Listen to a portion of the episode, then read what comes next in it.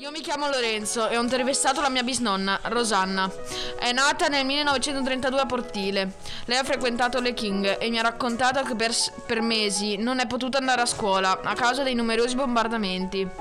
La mia bisnonna aveva una compagna ebrea, era simpatica ma non ci parlava molto. Si ricorda che dopo un po' ha iniziato a non vederla più e non andava più a scuola.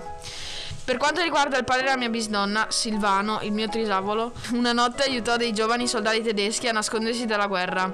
Andò insieme a un suo amico a, a nascondersi in una casa lungo il Tiepido, rischiando da, anche di venire scoperto. Questo è il racconto di mio nonno paterno. Mio nonno è nato nel 1945 e quindi è vissuto nel postguerra, per cui mi ha raccontato una sua storia. Quando mio nonno faceva le elementari aveva più o meno le materie che facciamo noi tuttora, però anche alcune abbastanza, abbastanza particolari. Infatti mio nonno mi ha raccontato che sono venute delle persone specializzate per far vedere ai bambini come riconoscere le bombe. Perché sì, allora c'erano molte bombe sparse e mai esplose, soprattutto nei dintorni di Modena. La maggior parte di queste bombe poi erano simili a dei giocattoli e quindi gli insegnanti sono stati costretti a informare i bambini, in modo che non toccassero niente. La cosa che mi ha stupito di più è stato appunto questo, perché come si possono creare delle armi che cercano in tutto e per tutto di uccidere le persone innocenti? Ciao a tutti, sono la nonna di eh, Federico mi chiamo Rosanna e ho 88 anni. Ora potresti raccontare la, la tua storia durante la guerra? Beh, eh, la mia storia durante la guerra non è che sia una storia da, è una storia da bambina, perché ero, ero giovane, però ricordo che, che mm, ogni tanto sentivi le sirene che suonavano che annunciavano gli aerei che stavano arrivando. La, noi, io con i miei genitori, con mia mamma e i miei fratelli, eh, scendevamo da, da, da, casa e ci andavamo a nascondere nei, nei rifugi. E finché tornava a risuonare la, la sirena dicendo che lo scampato peridero, noi rimanevamo lì dentro, tutti insieme. Mio nonno Remo, durante la seconda guerra mondiale, aveva solo 4 anni. Qualcosa però se lo ricorda ancora. C'era un signore a San Carlo, Ferrara, che aveva fatto un rifugio, costituito da un buco enorme con sopra dei tronchi d'albero, perché così sembrava che non ci fosse niente di sotto. Quando Pippo arrivava, tutti andavano là e poi, una volta che erano passati gli aeroplani nemici, uscivano fuori. A quei tempi passava il treno a San Carlo, perciò i nemici cercavano di bombardare sempre verso il centro del paese, dove c'era la ferrovia, in modo da bloccare le vie di comunicazione e rifornimenti. Ecco come mio nonno ha vissuto la seconda guerra mondiale. Mio nonno, quando scoppiò la guerra, aveva solo due anni. Negli anni della guerra viveva in un palazzo malmesso, correndo ogni giorno il rischio di ammalarsi, e in un quartiere che pullulava di tedeschi.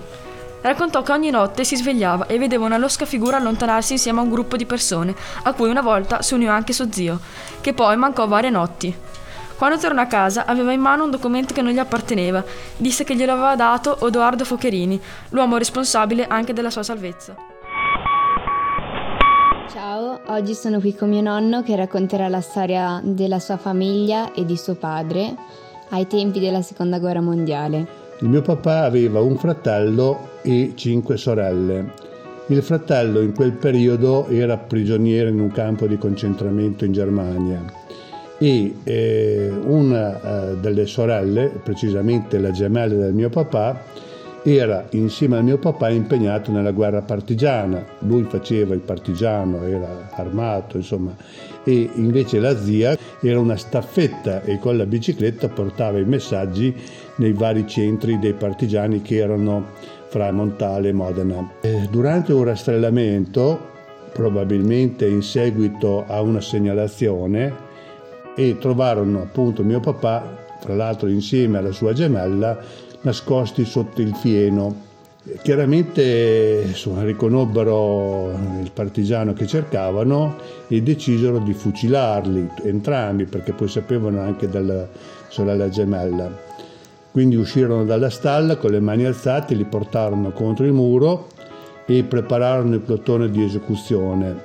A un certo punto mio nonno eh, si affacciò alla finestra, lui era ammalato di cuore e implorò i tedeschi di risparmiare i suoi figli ricordando loro che le altre sorelle erano quelle che gli stiravano le camicie, che non, non odiavano i tedeschi, facevano quello che potevano perché alla fine riconoscevano in questi ragazzi un modo di implorare del nonno, del mio nonno, e, eh, decisero di risparmiare il mio papà e sua, la sua gemella eh, perché insomma eh, riconobbero che era gente che non, non li odiava.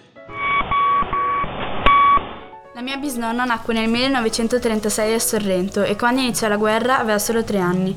Lei e la sua famiglia vivevano in una piccola casa formata da una sola stanza e un bagno all'esterno.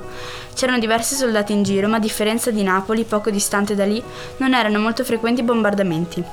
Queste sono le sue parole. Io ricordo solo la fame e la paura degli aerei che passavano e bombardavano. Fortunatamente Sorrento non fu danneggiata, ma Napoli sì. Noi dalla paura scappavamo nei sotterranei chiamati ricoveri. Ce la siamo cavati benino, ma con la fame ce la siamo vista nera. Mangiavamo scorze di patate e di piselli quando mamma riusciva a trovare qualcosa. Dopodiché io ricordo che andavo con un pentolino in un giardino vicino a casa mia, ora chiamato Monumento dei Caduti in Guerra, dove c'erano i militari americani che ci davano da mangiare. Così, così siamo sopravvissuti tutto il periodo finché ci sono stati gli americani. Dopo qualche anno finì la guerra e tutte le cose si misero normali. Ci tengo a precisare tutto quello che successe per non arrivare al ciò. Ciao a tutti, oggi intervistiamo i miei nonni, Frank e Romana, che ci parleranno della loro esperienza nella seconda guerra mondiale. Andavate a scuola? Anche se tu, nonna, eh, avevi 4 anni? No, no, no a scuola no. Però eh, come vedevamo che c'era una fila, per esempio, ho fatto la fila, e non un giorno solo, per mezzo uovo a testa. E, e naturalmente il mezzo uovo non l'ho mai preso se c'era qualcuno che rinunciava alla sua parte, ma mi sembra che al massimo un paio di volte avevo avuto l'uovo intero. E poi, e poi si viveva così alla giornata, andare a mangiare dei carciofi nei campi, eh, dei fichi sugli alberi, eh, dei mandarini quando c'erano, eh, si mangiava tutto. Pane era una cosa quasi impossibile da aversi quando non c'è nessun negozio aperto, eccetera, eh, prendi quel che trovi. Il mio bisnonno Paride è nato nel 1920 a Castelfranco. Nel 1942 e nel 1943 è stato deportato in un campo di prigionia in Germania dai tedeschi dove ha vissuto settimane, ha vissuto mesi di dura sofferenza, lavorando come schiavo, mangiava una volta al giorno un pasto composto di acqua e verdure e addirittura di pelle di patate. Il campo di prigionia era verso il nord della Germania quindi faceva un freddo cane. Un giorno riuscirono a scappare a piedi e con degli aiuti riuscirono a passare il confine con l'Italia tornando verso casa a piedi. Furono ricatturati, riuscirono a scappare fino in Sicilia dopo un po' di mesi. Con l'avanzata degli americani passarono dalla Sicilia alla Calabria su di una zattera e con gli aerei tedeschi che continuavano a mitragliare il territorio. Passando dalla, da una regione all'altra arrivarono a casa tremati. Il mio bisnonno a causa di questa vita così stentata vissuta per due anni e mezzo sviluppò una malattia al fegato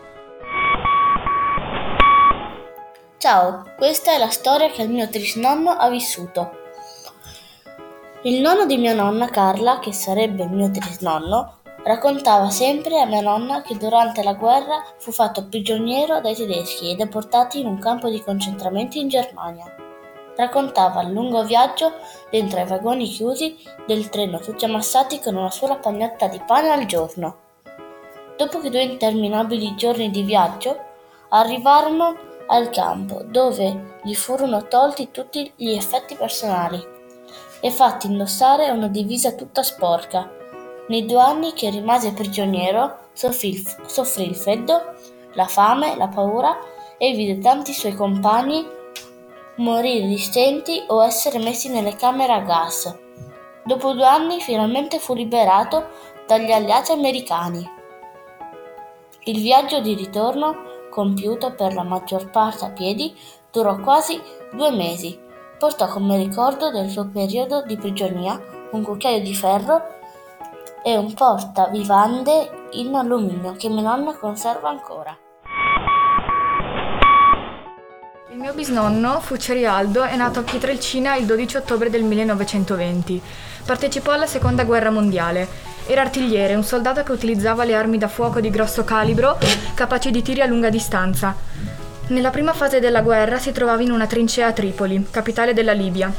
Una notte sognò Padre Pio, che gli disse di svegliare i suoi compagni e allontanarsi immediatamente dal posto in cui si trovavano. Lui ascoltò le sue parole e li convinse a scappare. Subito dopo la loro fuga, la trincea fu colpita da una bomba. Il campo fu distrutto, ma si salvarono tutti. A distanza di anni, il 30 dicembre del 1965, al mio bisnonno fu concessa la Croce al Merito di Guerra presso il distretto militare di Benevento. Morì a Pietrelcina il 10 febbraio del 2008. Questa è la storia degli anni della vita durante la seconda guerra mondiale del mio bisnonno Steno, raccontatami da mio nonno. L'Italia era già diventata nemica dei tedeschi e collaborava con gli inglesi che occupavano l'isola. Steno si trovava nell'avamposto che sorvegliava il mare. Proprio quel giorno un sommergibile tedesco comparve di fronte all'isola. Non ci fu abbastanza tempo per agire poiché una storma di Stukas attaccò l'isola dall'alto. Steno venne ferito alla fronte da una scheggia di vetro proveniente da una finestra colpita. In seguito all'attacco gli inglesi furono costretti a fuggire verso la Palestina via mare, gli italiani li seguirono con delle scialuppe. Gli italiani erano considerati a metà fra collaboratori e prigionieri, infatti, appena arrivati in Palestina, misero mio nonno a occuparsi di lavori molto impegnativi. Erano così pesanti che Steno credette potesse essere una buona idea fare delle sabbiature con la sabbia delle dune nei momenti liberi che aveva per dare sollievo alle gambe sfinite. Questo invece portò ad un peggioramento delle condizioni delle sue gambe. Per questo qualche tempo dopo cambiò lavoro e divenne cuoco. Da quel momento iniziarono esperimenti culinari spinti dalla fame e dalla mancanza di provviste. Steno aveva molta fantasia, infatti raccoglieva foglie e frutti dagli alberi per creare minestroni esotici. Le sue peripezie lontano da casa ebbero termine con il rientro in patria nel 1945. Vi racconto la storia dello zio di mia madre, che ha vissuto la prima e la seconda guerra mondiale. Nella seconda guerra mondiale, quando era un sottufficiale, combattevano in Montenegro il 12 o 13 settembre del 1943, da un aereo tedesco, vennero lanciati dei manifesti incitanti la popolazione ad ammazzare tutti gli italiani, traditori e martirizzatori della popolazione slave. Il giorno 16 settembre lo zio Pio vide l'arrivo dei tedeschi che occuparono i magazzini dove lui, insieme all'esercito, alloggiavano. Il 17 il comandante fu catturato dalle truppe tedesche. Dopo qualche giorno di calma arrivò il 25 settembre, dove, alle ore 10, il comando tedesco arrivò e ordinò a tutti gli italiani di lasciare il presidio. Il giorno 25 stesso, alle ore 16, si giungeva a Scutari. Lo zio dormì a Scutari in un campo ricintato e sorvegliato da, se, dalle, dalle sentinelle tedesche. Il mattino del 26 settembre proseguirono per Urosevac, dove giunsero al giorno seguente verso le ore 12. La sera del 27 proseguivano il viaggio per la Germania, su un convoglio ferroviario. Dopo dieci giorni di viaggio, attraverso la Serbia, Croazia, Ungheria e Austria, il 6 ottobre giunsero a Bad Sulza. Lì li rese consci della situazione che stavano affrontando. Il 12 ottobre venne trasferito all'Arbets Commando perché gli diedero il lavoro di stare ferro- alla ferrovia con gli altri dieci compagni. La sera, verso le 20, giunsero a destinazione. Il nuovo campo di assegnazione era per prigionieri di proprietà delle ferrovie germaniche. Il giorno dopo iniziò a lavorare. Il 13 ottobre, mentre lavorava, venne il capocampo e mio zio si avvicinò perché voleva avere spiegazioni sulla situazione che stava accadendo e perché, dato che era un sottufficiale, voleva essere trattato con rispetto. E il capo disse: conto l'uomo e non il grado di vestito. Si lavorava 12 ore al giorno, dalle 6 alle 18, ed era proibito allontanarsi